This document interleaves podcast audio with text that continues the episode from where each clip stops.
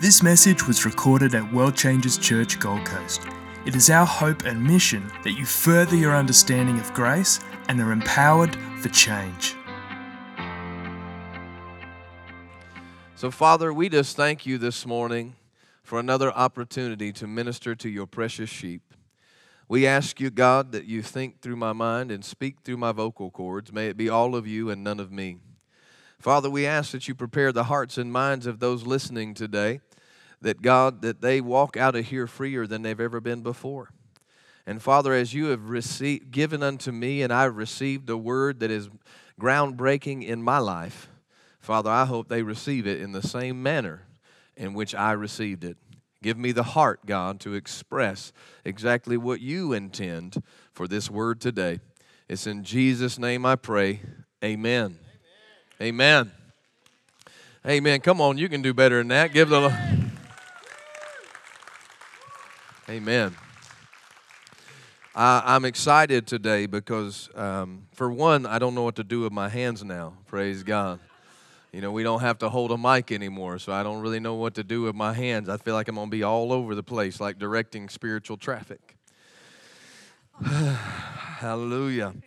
But I want to talk to you this morning that God has really put a message on my heart this morning. Pastor Tina is getting some much needed rest. Amen. So you can uh, continue to agree with her that she is fine. Amen. No worries. No, no. Everybody needs to take a day off, and she's doing that today. Is that okay? Amen.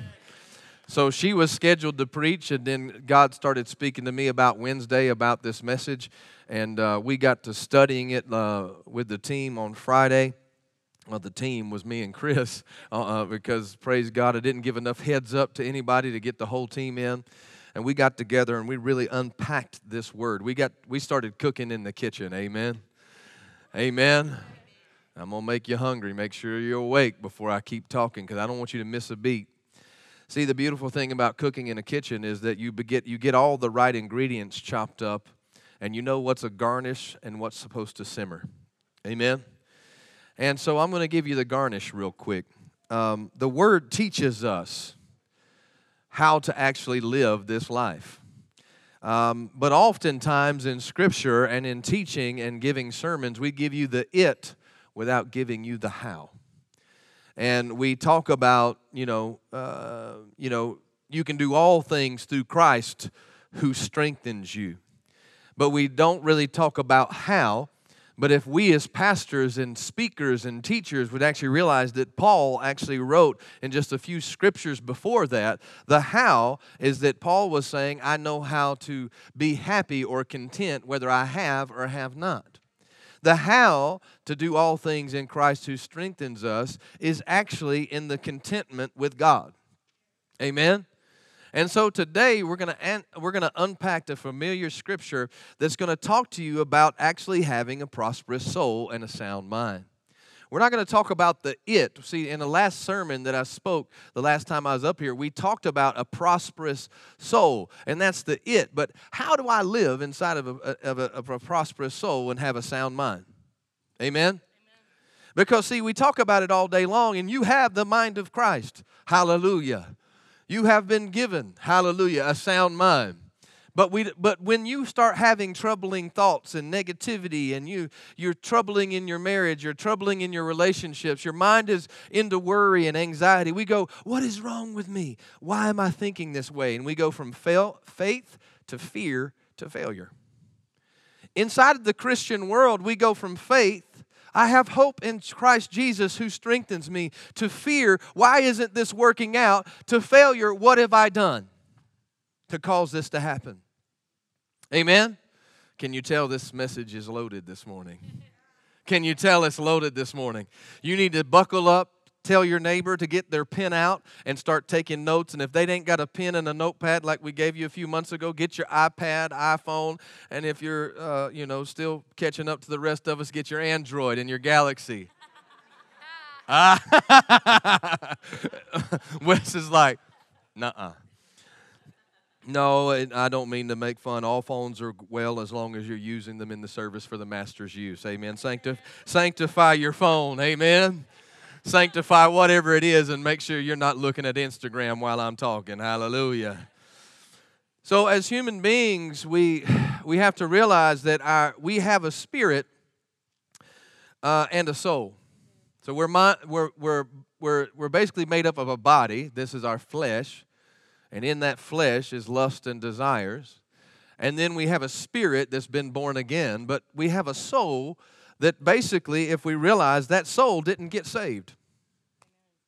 That's what I want to talk to you about today. I want you to walk out no longer troubled about your soul, but I want you to learn how to take every thought captive. And I want you to learn how to live inside of a prosperous soul to where Paul even reminded Timothy that, hey, put these things into remembrance. Tap your neighbor on the shoulder and say, put some things into remembrance. Amen. so I'm to do a little bit of walking around this morning. Anybody ever got up in the morning? Yeah, it's like I was just trying to finish my sentence, Pastor Kyle, and you already jumped in. Y'all got to be quicker. No, I'm just kidding. Anybody ever got up in the morning and your keys are missing and they're misplaced. Amen. Anybody knows what that feels like? You go to that one spot that you always place them and you go and it's just not there. And then you're thinking there's the backup spot. Anybody have the backup spot? Amen. Older people know what I'm talking about. You got the backup spot and you go there and the next thing is the accusation. Who has moved my keys? Hallelujah. Who has touched my keys? You going to the kids if you got kids, a wife or a husband, and say, What have you done? I know you cleaned up this area. What did you do with my keys? But that feeling, that feeling of, of misplaced, that, that feeling of, uh, uh, of it not being where it's supposed to be is quite scary and is full of fear and dread begins to happen. And we go, oh no, what if I can't find my keys? Going to have to go down to the car place and order a new one. And you know, you know those things cost $150 now. It's just not a normal little key anymore. It's got to have a chip and everything else. And we start anticipating all the things of wrong. And then all of a sudden, one of your kids or your wife, uh, husbands, I can't say that you found your keys. Hallelujah. Your kids or your wife come to you and they go, hey, here's the keys. And you're like, oh, that's so good. And you forget all the things you've said to everybody in the house. You know what I'm talking about? You done called everybody 50 names. You done slammed cabinets and moved cereal boxes around. You, you know what I'm, Pastor Kyle, you need to preach. Okay. 2 Timothy 1 and 7. 2 Timothy 1 and 7 says basically this. We're going to read it in the King James first, and then we're going to go to the Amplified. 2 Timothy 1 and 7 in the King James says, God has not given you the spirit of fear, but of power, love, and a sound mind. Amen? God has not given us the spirit of fear, but of power and love and a sound mind. Now, as they're switching to the Amplified, that word given in the Greek actually means bestowed offered, or put in place. God has not bestowed, offered, or put in place a spirit of fear, but God has put in place, offered, and bestowed power, love, and a sound mind. Now, what I'm going to talk to you about today is groundbreaking. It's a little edgy and it's radical because we all say, I have the mind of Christ. I have the mind of Christ. You do like you have keys. But if you misplace them, you got to find them again and put them back in place. And Paul is talking to Timothy through the duplicity of a carnal mind and a spiritual mind that when your carnal mind takes over and things are misplaced in Christ, there's some key elements that you got to put back in place to have a renewed mind and operate out of Christ. Amen? And he said their power, their love, and a sound mind. So let's go to the Amplified. And that word fear there, it comes from a Greek word that means dread and anticipated pain. Dread. So God did not give you the spirit of timidity or cowardness or dread or anticipated pain. No, God gave you dunamis. He gave you power. Amen. He gave you power. Amen. He gave you spirit that is an un uh, unrelenting force and an unlimited resource of power and strength that is at your disposal. So He gave you a spirit that is at your disposal that is full of power and love, and the results of power and love is a sound mind. Amen? Amen? Hallelujah. So we're going to walk down the avenue of what the renewed mind actually looks like. Because, see, renewing your mind has been taught like this get in the Word, read the Word, and your mind will be renewed. Listen, I can go read a manual for driving a car, doesn't mean I actually know how. You got to stop looking at the Word as a manual, and you got to start looking at the Word as a practicing force in your life and something that you apply to every area, and you get inside that thing and apply it to your circumstance instead of just randomly reading. Amen? Randomly reading does not renew your mind. But applying the Word of God in your situation, based on your situation, and applying the promise of the Word to your situation is going to renew your mind. Amen? Hallelujah. So let's read it from the Amplified. And then I'm going to give you some history. For God did not give us a spirit of timidity or cowardness or a craving or cringing or fawning fear, but He has given us a spirit, an unlimited resource of strength and power at our disposal, of power, dunamis, this power that is unrelenting, and love that is agape, which is a feast of his love. Agape is more than just unconditional love. Agape is a feast of love, a banquet of love. Every morning, God prepares a banquet of love for you. Amen. Letitia didn't know she was preaching my message when she came in. She said she left her mom and the family at home and she left them a, a banquet to wake up to. And you know what I, I thought right in that moment? I said, I'm going to use this in my sermon, Letitia. Praise God. So her mom and the, and uh, you know, the Ethan is at home and they're, they're going to wake up to a feast of love because that was prepared in love. Do you realize that you wake up every day to a feast of love? And if you go and take part of that feast of love, that love that God has given for you, you start sharing that love. Do you realize that the love of God has no height, no depth, no width, and you can't even fill your plate full enough for yourself alone, and you start getting plates for somebody else and start handing it out? See, the love of God is filling you. Amen? and then the sound mind is a calm and well balanced mind with discipline and self control. The problem is we think discipline is rules, and that's why we fall to the law. We think that discipline is, well, I get up and I pray for an hour. We think that discipline is I get up and I read five chapters of my Bible. No, that's not discipleship. That's rules. That's a checklist. And, and trust me, men and women, if, if you live a marriage with checklists, you will eventually find yourself unhappy. Amen? Because there's no relationship. Your relationship with God's love and His power causes a sound mind. I'm going to say that again. Your relationship with God's love and power causes a sound mind to be a part of your character. Amen? Hallelujah. Your relationship with God's power and love causes you to be well balanced and have a sound mind. Peace is evidence of a sound mind because I'm rooted and grounded in God's love.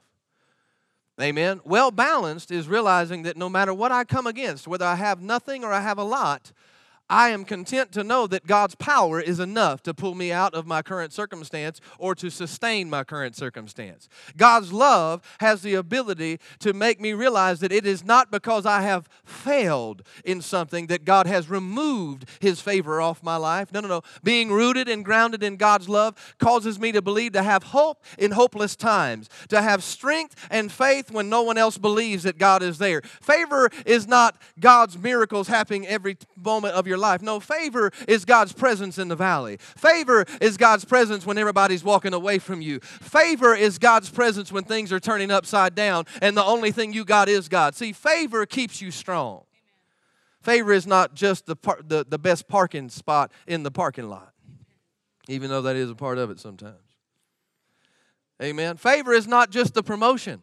Favor ain't fair, y'all. Fa- see, when we start to be favor minded, instead of faith minded, we get into a place of carnal minded thinking again. We have to realize that our favor is a feast of God's love equally spread abroad in the body of Christ. Amen? Somebody say, I got a feast of God's love today. Amen. Amen. So, the part of us that thinks and makes choices is our soul. And can I tell you again that your soul didn't get saved? That's why you can still have those thoughts. Amen. Anybody know what it's like when your kids are doing the same thing over and over again and you're just, I just want to. No, none of y'all do that. Well, thank you. Hallelujah. And our faith response is God, I just know that one day they're going to straighten up inside of your word and your will and no longer be the gray hair in my life. Hallelujah. Yes. A lot of people think it's wisdom, it's actually lack of sleep. so, the part our soul makes choices, and a lot of times we feel condemned because of how we think. See, you don't need to feel condemned by how, what you think, you need to be convicted of your actions that you take out of your thinking. You need to feel convicted by the actions you take out of your thinking. See, we constantly fail because we're thinking. Uh, I'm going to hit a harsh topic topic real quick, and and because um, God's telling me to. So, people that are struggling with pornography, and you don't have to raise your hand, I'm just going to speak real quick, and, and, I don't want you to raise your hand. You're struggling with pornography, and you're sitting there saying that, oh, I want to quit. I want to quit. I'm not going to watch it again. I'm not going to go to the internet again. I'm not going to. And your sin consciousness is actually causing you to think about pornography more than you should be thinking about, I am the righteousness of God. What you're thinking about, think about what you're thinking about will actually cause actions in your life. Amen? So instead of trying to quit pornography, why don't you quit thinking about pornography? Amen. If you're in offense or you're angry with somebody, you can't get out of that offense and into forgiveness as long as you're thinking about what they did to you. Amen. And you don't have a sound mind and you're not calm because you're thinking about how dare they do that. And you go tell four or five people, do you know what they did? And everybody starts to agree with you, so you feel good about your offense and it's now moved over to anger and hate. And you're thinking, I've got righteous anger. Amen. Paul, I'm not talking about righteousness. Amen. So we, we move over and we start now because there is a realm of agreement that we start believing that what we're doing is okay. Can I tell you that you will find people today that have water cooler conversations about pornography, and it is becoming quite acceptable in our society. But can I tell you, it will do something damaging to your marriage, it will do something damaging to your relationships, and until you stop thinking about it, you're going to keep doing it. Yeah. Amen? God's word causes us to be rooted and grounded in his love. Anybody with me this morning? I got a lot to unpack. I got a lot to unpack. Y'all getting ready? In, F, in essence, we have to renew our mind daily. Think about this. You come in here on Sunday and it's good. We think about what the pastor talked about if you paid attention and wrote some things down. I'm just kind of softly rebuking you right now. Amen. Not you. I was just looking that way. But see, if you took it in and you actually wrote it down, then your mind has been renewed by being in the presence of, uh, uh, uh of communal worship and like minded believers. But guess what will happen tomorrow morning? You will get an email. You, something will happen. You'll stub your toe. You'll do, somebody will cut you off driving to work. Something will happen at work and your mind is no longer renewed. That is the truth. And, in, and unless you start off your day in prayer and in the Word, you have no cup to pour from. And so we go on into Tuesday and we're wondering, man, it's a tough week. I got to get to hump day. I'm going to, to the middle of the week. I've got to get to Wednesday. By Wednesday, we're tapped out, ready to get out. And we're thinking, oh, God, we're calling the pastor, calling mama, calling everybody else, getting a prayer chain going on, not realizing that the fix and resolve for this is to stop thinking about what you're thinking about and renew your mind. Amen? You don't have to have long weeks anymore. You can have days of success inside of a sound mind. Is this, is this good this morning? Come on, hallelujah. But He has given us the Spirit, unlimited resource at our disposal of power. Amen. He did not give us the spirit of fear. Fear in the Greek is interpreted as dread and anticipated pain. Paul was writing to Timothy here because Timothy had come to a stage in his life that after Nero had thrown everybody in the Colosseum to be chewed up by lions and bears, and, and all of the uh, people had escaped from Rome and they'd went to different places, and Timothy's in Palestine and other places, and they're, they're trying to reestablish the church. He had come to having to finish what Paul had started because Paul had actually said, Put into remembrance the gift of God that is in you, even by the laying of my own hands. Paul was reminding Timothy that don't get into fear and anticipated pain. Don't start thinking about what Nero may do to you or the Roman society may do to you. No, don't get into worry and anxiety. Cast your care on the Lord. Come on, somebody. Do you know what I'm talking about? We get into start thinking about all these things that could happen, and that is fear that turns into dread, that is anticipated pain. You're not going to lose your job, but if you think you're losing your job, you'll take actions of losing your job and you will self sabotage. If you think that your relationship is going bad, guess what? You'll start looking at the bad things in your relationship and think about those things until you self sabotage your relationship. To have a prosperous soul, you got to start thinking about something different. You got to stop thinking about the fear and dread and anticipation of it all. And you got to put into some place some proper, prosperous thinking, grounded and rooted in God's love and His power, so that you can calm yourself in your situation and live appointed and anointed unto God. Amen. Hallelujah.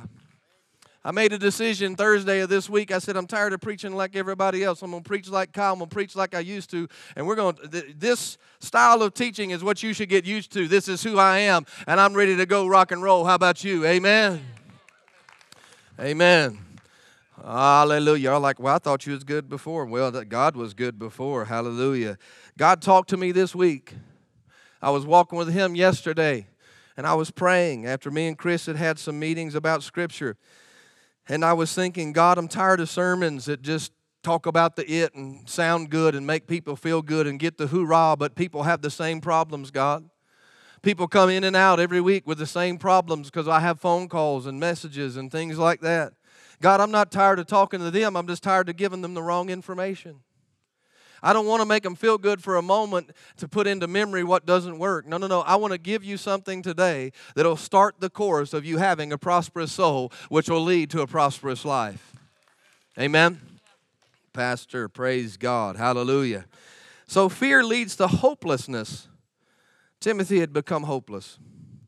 But see, inside of fear because god didn't give you the spirit of fear he, he gave you reverence see the word fear in the bible have work out your own salvation with fear and trembling that's a different greek word that talks about reverence and walking before the lord and fear the lord that's a reverent word but this type of fear is timidity and cowardness amen See, you got to learn the right tense, like Kyle Cummings talked about. You got to learn what the Bible is actually speaking from and what it's really saying. Amen?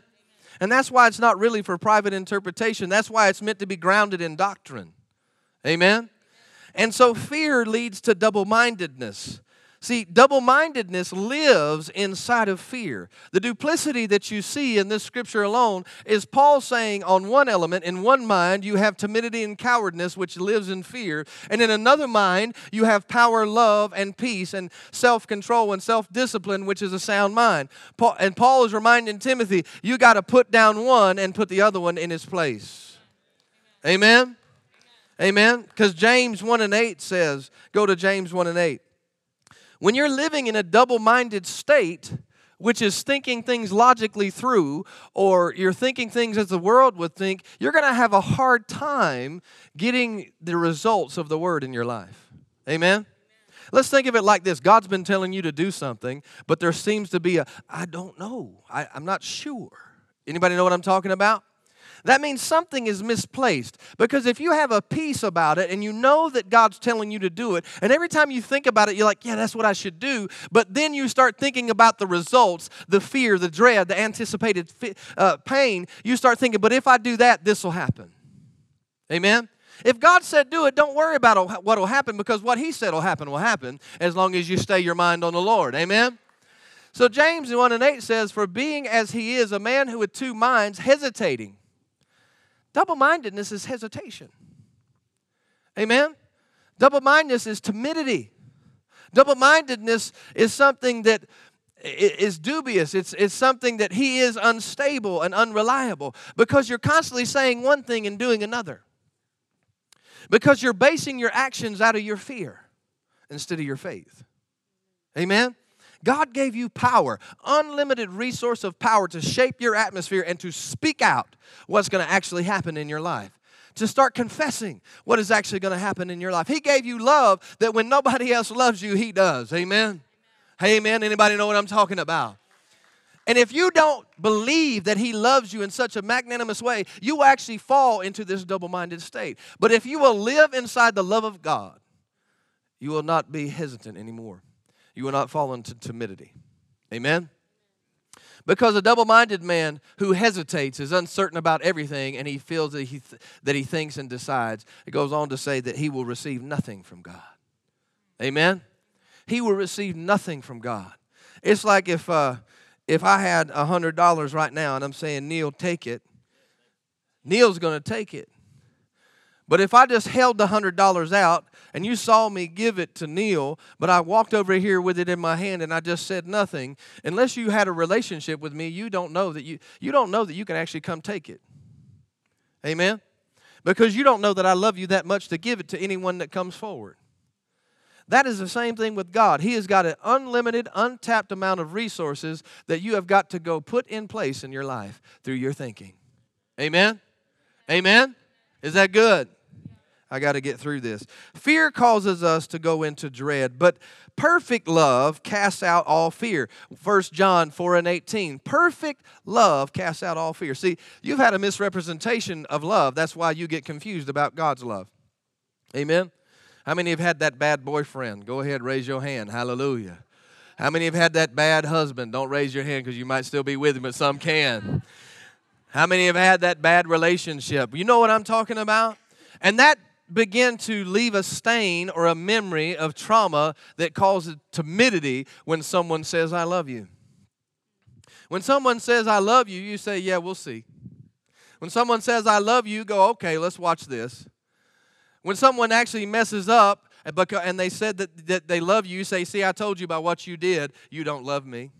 Actions don't define love, consistency does. Amen? See, consistency defines love. God is consistently loving me. Amen. And, and God doesn't make mistakes in His love. And I, I may make mistakes in my love for you and for my wife and for other people, but guess what? That doesn't remove my love for the people in my life. That just means I messed up for a moment. But ain't you glad that God doesn't make no mistakes and He doesn't forget about you? Amen. Hallelujah. Some people get mad because you forgot to get me a Pepsi too. Hallelujah. Hallelujah. Y'all know what I'm talking about. So there is no fear in love. Dread does not exist. In love, dread does not exist. So if you have ungrounded fear happening in your thinking, you have moved yourself out of the position of God's love. And you're forgetting that God loves you so much, He's not going to let those bad things that you're thinking about happen. Amen? I was thinking, someone says, well, what about death? Well, doesn't the Bible have a response for that? Oh, death, where is thy sting? Even if I die, there's no prosperity in death because death has no sting because to be absent from the body is to be present from the Lord. There is no situation that God has not covered with his love. My birth and my death is covered with his love. My life is covered with his love. Why am I thinking that God doesn't love me? Why do I move into anticipated fear? Because there is no dread, there it does not exist in love, but full grown, complete, perfect love turns fear out of door out of the doors and expels every trace of terror. For fear brings with it the thought of punishment. We've been taught that if we don't do what God says, and, and anybody know what I'm talking about, you've been taught through religion that if we don't do what God says, He's going to remove the blessings off of your life. He is my Abba Father. Can I, can I speak on behalf of my father this morning? Do, how many of you have kids? How many of you were a kid? Did you ever break something in your house? Did you ever stay up too late? Did you eat food that you shouldn't? Did you steal the, the money out of your father's top drawer for that was supposed to be your lunch money? That was me. Uh, and you too. Did your daddy kick you out of your house and stop feeding you?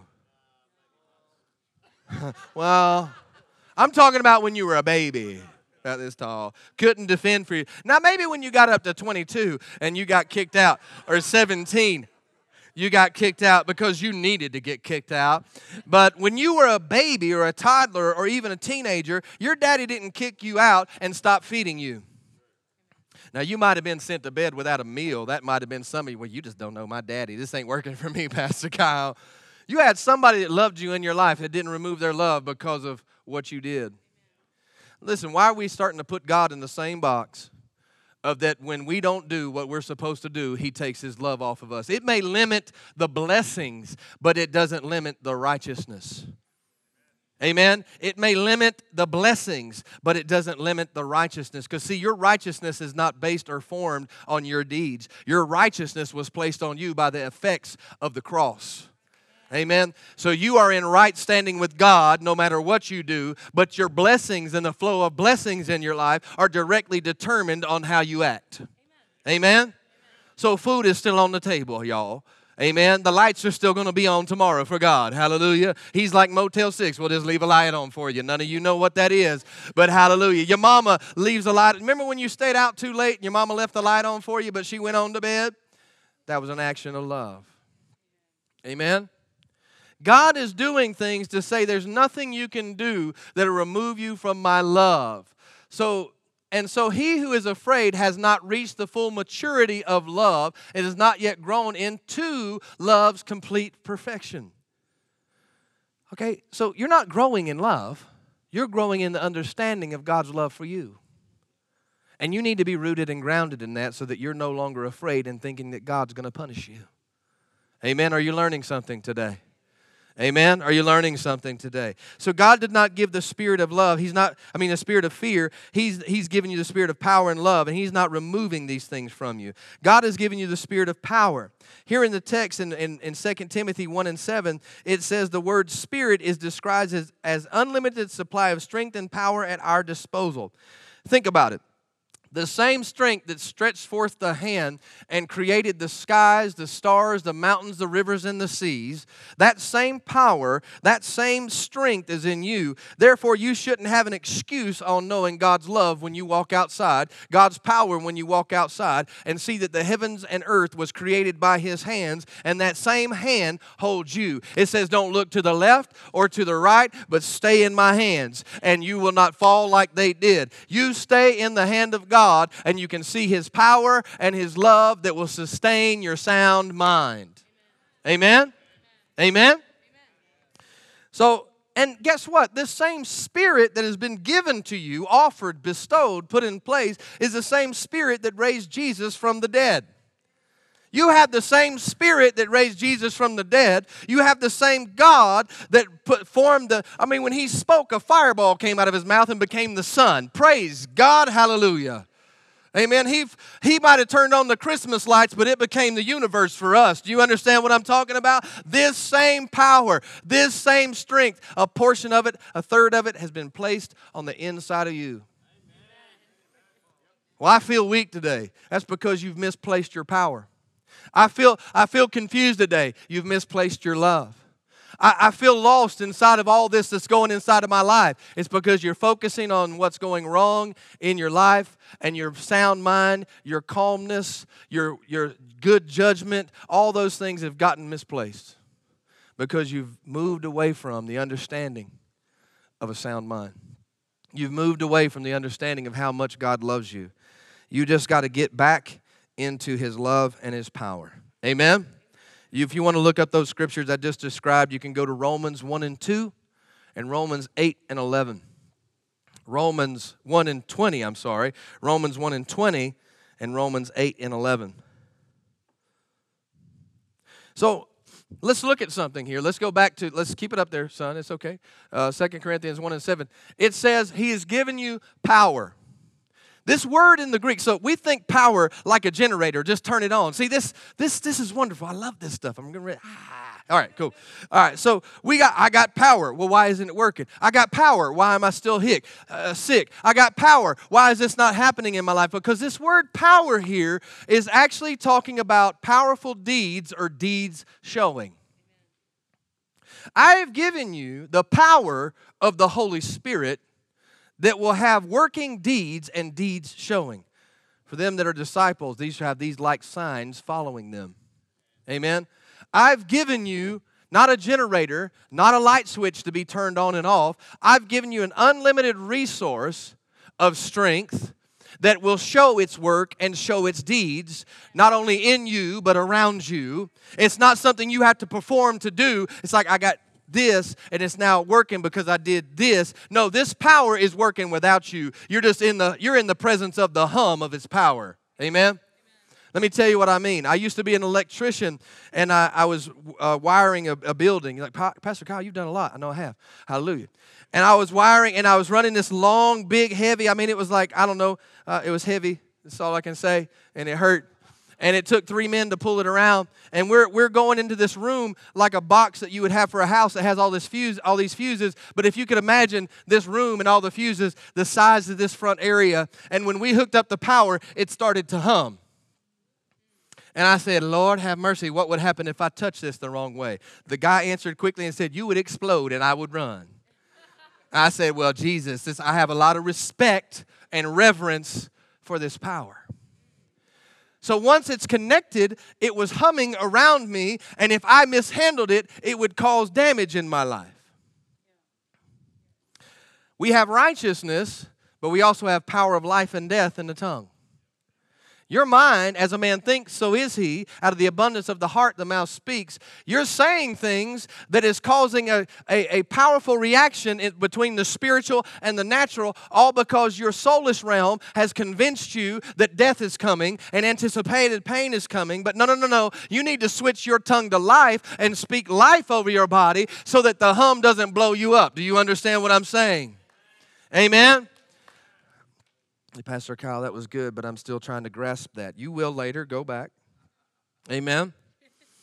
This word power here in the text, it describes powerful deeds. James 2, 14 through 26. James 2, 14 through 26. Faith without works is dead faith without work. We have, we have tried to describe for all of our Christianity what the works are. Can I tell you that the works are the powerful, de- powerful deeds as a result of your faith, as the working power of the Holy Spirit? It's not you manifest, manifesting fruit. Because, see, we, we've, I, I had to preach another message on that one later. It's not you manifesting good fruit. Fruit is to be judged. The fruit of the Spirit in your life is to be judged, to know that you are of the Spirit. But this manifestation of works is the working power showing deeds of these, this spirit that has been bestowed and put into place in your life. Amen. Amen? So these works are not the fruits of the Spirit. These works are not you praying. These works are not you preaching. These, these are not those works. No, the works that should be evident in your life is you having the faith in the works of the power and love of Jesus Christ in your life, resulting in a sound mind and the fruits of the other of the Spirit. Amen. What is it? Uh, what is the use, profit, my brethren, for anyone to profess that he have faith, if he has no good works to show of it? Can such faith have his soul? Can such faith have his soul? As a man thinks, so is he. Go to the next verse. if a brother or sister is poorly clad and lacks food for each day, and one of you says to him, Goodbye, keep yourselves warm and well fed without giving him the necessities from the body that God does, that, that the, what good does that do? Go to verse 17. I'm already just wanting to make my point because some of y'all are arguing with me in my head. That's okay. So, also faith, if it, it does not have works, deeds, and actions of obedience to back it up, by itself, it destitute of power and dead. Let's go on to verse. Did I say another verse? Let's go to 26. Keep going. But someone will say to you then, You say you have faith and you have no good works. Now you show me your faith apart from any good works. If you can, I will by good works of obedience will show you my faith. Go on. You believe that God is one, you, you do dwell well. So do the demons believe and shudder in the terror and honor of such and make a man's hair stand up to the end of contract surface of his skin. Keep going. Are you willing to show proof, you foolish, unproductive person, fella, that faith apart from good works is inactive and ineffective and worthless? Keep going, come on. What are the forefather what what not our forefather Abraham shown to be justified and made acceptable to God by his works when he brought to the altar an offering of his own son Isaac or Isaac, I'm sorry. You see that his faith was co- cooperating with his works, and his faith was completed and reached its supreme expression when he implemented it by good works, by faith. And so the scripture was fulfilled that says, Abraham believed, amen, in God, and this was accounted unto him as righteousness Can I just stop right there? The work was not him putting Isaac on the altar. The work was when he said to himself, God promised me that out of Isaac will come many generations, and I believe God. His love that he knew that God had for him, loved his son enough to know that God would protect him, and even reared back with that same love a knife, knowing that God would provide at any moment. The working deed inside of this fact was when it is love. The works of every scripture here is it's saying that if you see a man that is poorly clad and give him nothing and say goodbye, where is your faith without works? It's talking about love and faith and what God has promised some reason we've twisted it all up again and made it about us. The only thing that Abraham had to do to be accounted unto him as righteousness here was believe and trust the promises of God and to be rooted and grounded in God's love. Amen? Amen? Somebody give the Lord a hand clap of praise. Amen. As Christians, we should be living a life fostering internal change that causes external change. As Christians, we should be living a life that fosters internal change. I mean, that, that has internal change that causes external change. Instead, we've let external changes dictate and determine our internal circumstances and worth and character. Amen? What is happening to you externally does not define what is inside of you. Amen? Paul said it best For these light afflictions are not worthy to be compared to the glory of God that shall be revealed in us.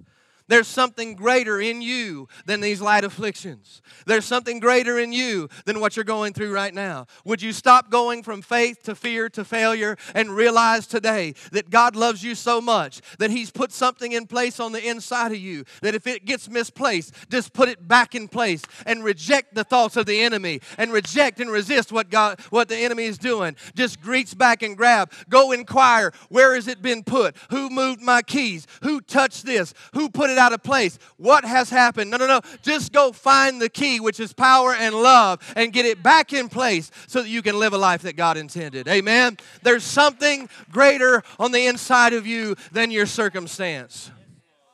Amen. God has given you the spirit of power. Let's go to 1 Timothy, 2 Timothy 1 5. Let's go 6 and 7.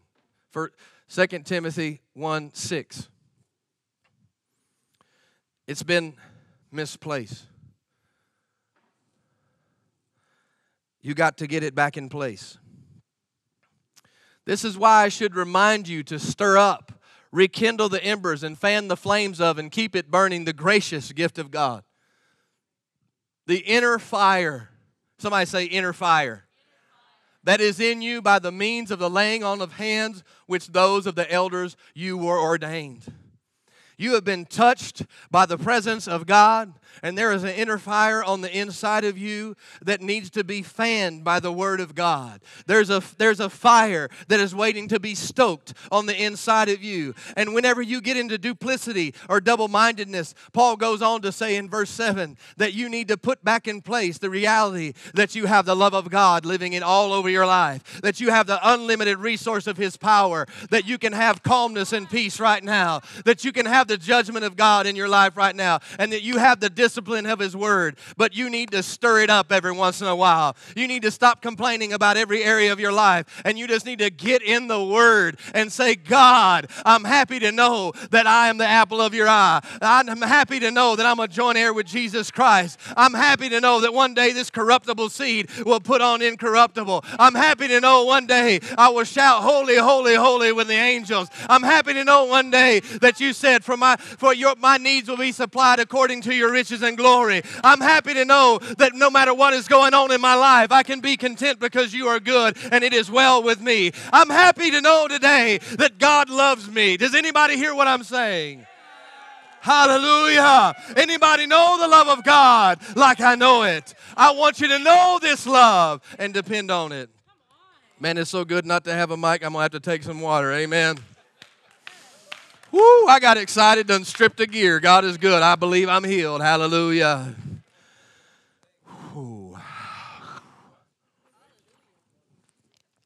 I'm happy to think about other things than the things going on in my life because God has placed love on me. Ephesians 3 14 and 21 says, in the text of 2 Timothy 1 and 7, the word agape here is an unconditional feast of love. Love is an unconditional feast. God has, like I said earlier, God has spread a banquet for you of His love. And there is enough resources, more than you can imagine or think, more than you could possibly want or need. There's enough of that love for you, your neighbor, and everybody else too. Amen? So let's read this scripture together. That is why I would remind, nope, Ephesians 3 14 through 21. For this reason, because I preach that unto you are thus built up together, I, Paul, am a prisoner of Jesus Christ in the sake and behalf of you Gentiles. Let's go to uh, 14, Ephesians 3 14. All right, there we go. For this reason, seeing the greatness of the plan by which you are built together in Christ, I bow my knees before the Father of our Lord Jesus Christ for whom every family in heaven and on earth is named, that the Father of whom all fatherhood takes its title and de- derives its name. Keep going. May he grant you out of the rich treasure of his glory to be strengthened and reinforced. Can I say that re is a reality that there is a continual need to reinstitute the enforced power of God? Anywhere you see an re, that means it can be misplaced. Anywhere you see reinforced, renewed, that means things can get out of place. The reinforced strength of God needs to be put in place as your one and only. Amen with the mighty power in the inner man of the Holy Spirit Himself indwelling. See, it's an internal, external, indwelling your innermost being of your personality. Come on.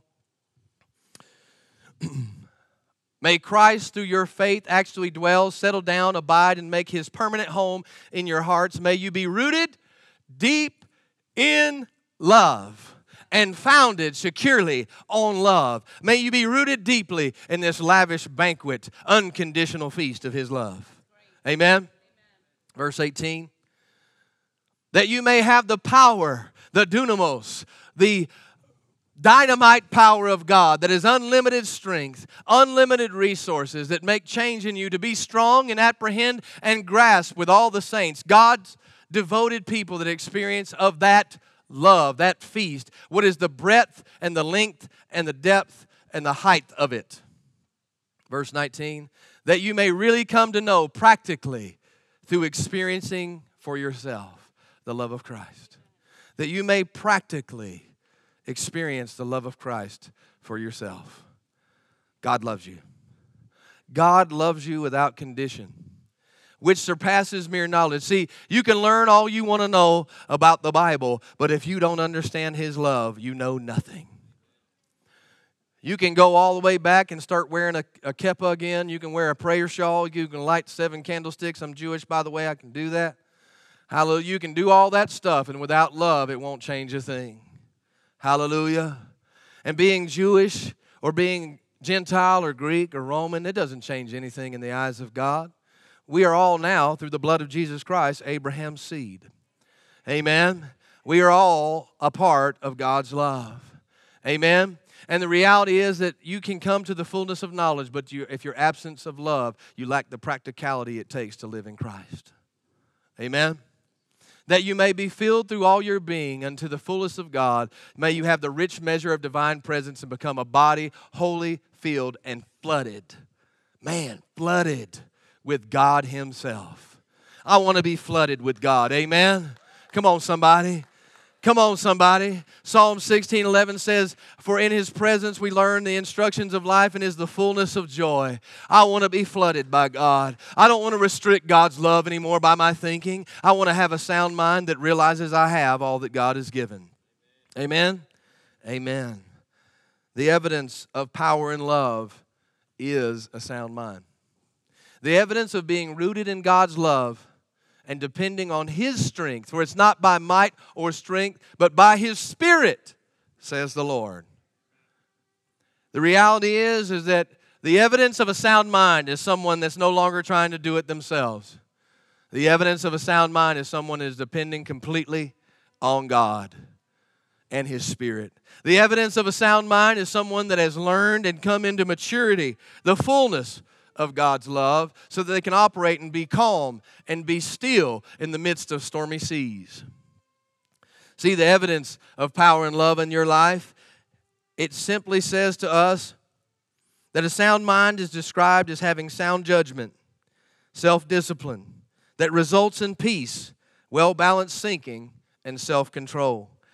Can I tell you that when the power of God and the love of God is misplaced in your life, that peace is the first thing that leaves? When the power of God and the love of God in your life is misplaced, self control is the next thing because of we go from f- faith to fear to failure. We don't believe anymore that God is with us, and unbelief is where sin lives. So we fall into sin again.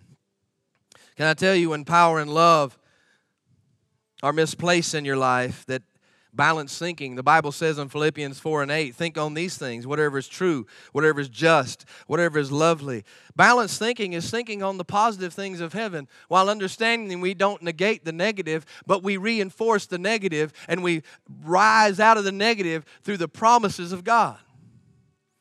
See, you got to think about what you're thinking about. If you want to have a sound mind and you want to have peace, it's like if I want to build a sound mind, I have a hammer.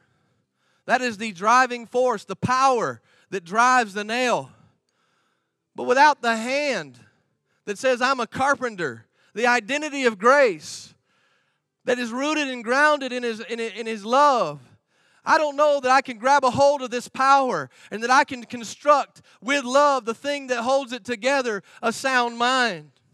You got to put in place the fact that more than this, it's more than having these three simple principles of sound mind, love, and power. It's about having the identity of grace that I am a joint heir with Jesus Christ, that I am the righteousness of God, that I, I am the head, not the tail. Can I tell you this morning, you want to start constructing a good life? Grab a hold of the power of God and start wielding it and nailing it and putting into place love, and you will see a sufficient and sound life that is sufficient in Christ's sufficiency. Can I tell you that this morning? Amen. Hallelujah.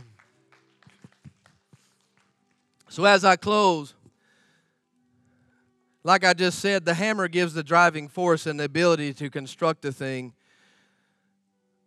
But construction needs nails, which is love, which holds all things together, while a sound mind is the application of the wisdom, not just the knowledge that I am a child of God. So, how do you keep a sound mind and not feel condemned for every thought? The key is to take every negative thought captive and to think on whatever is true and just and lovely. So, before I close today, 2 Corinthians 10 and 5, your sound mind is attacked.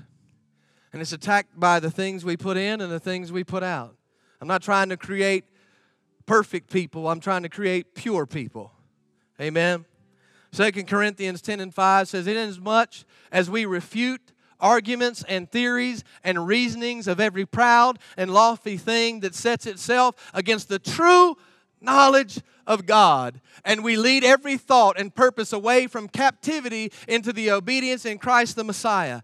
The obedience in Christ the Messiah today is the law of liberty. Who he has set free is free indeed. I will not return back to captivity of sin and death through the law and through trying to be perfect. No, I will have a heart that is following God. I will have a heart that lives for him. And I will have a heart that out of the abundance of my heart, my mouth speaks what I believe. I am a child of God. I am the righteousness of God. I am the abundance of God. I am because he is. Can I tell you this morning? Stop thinking about all those things that refute the knowledge of God.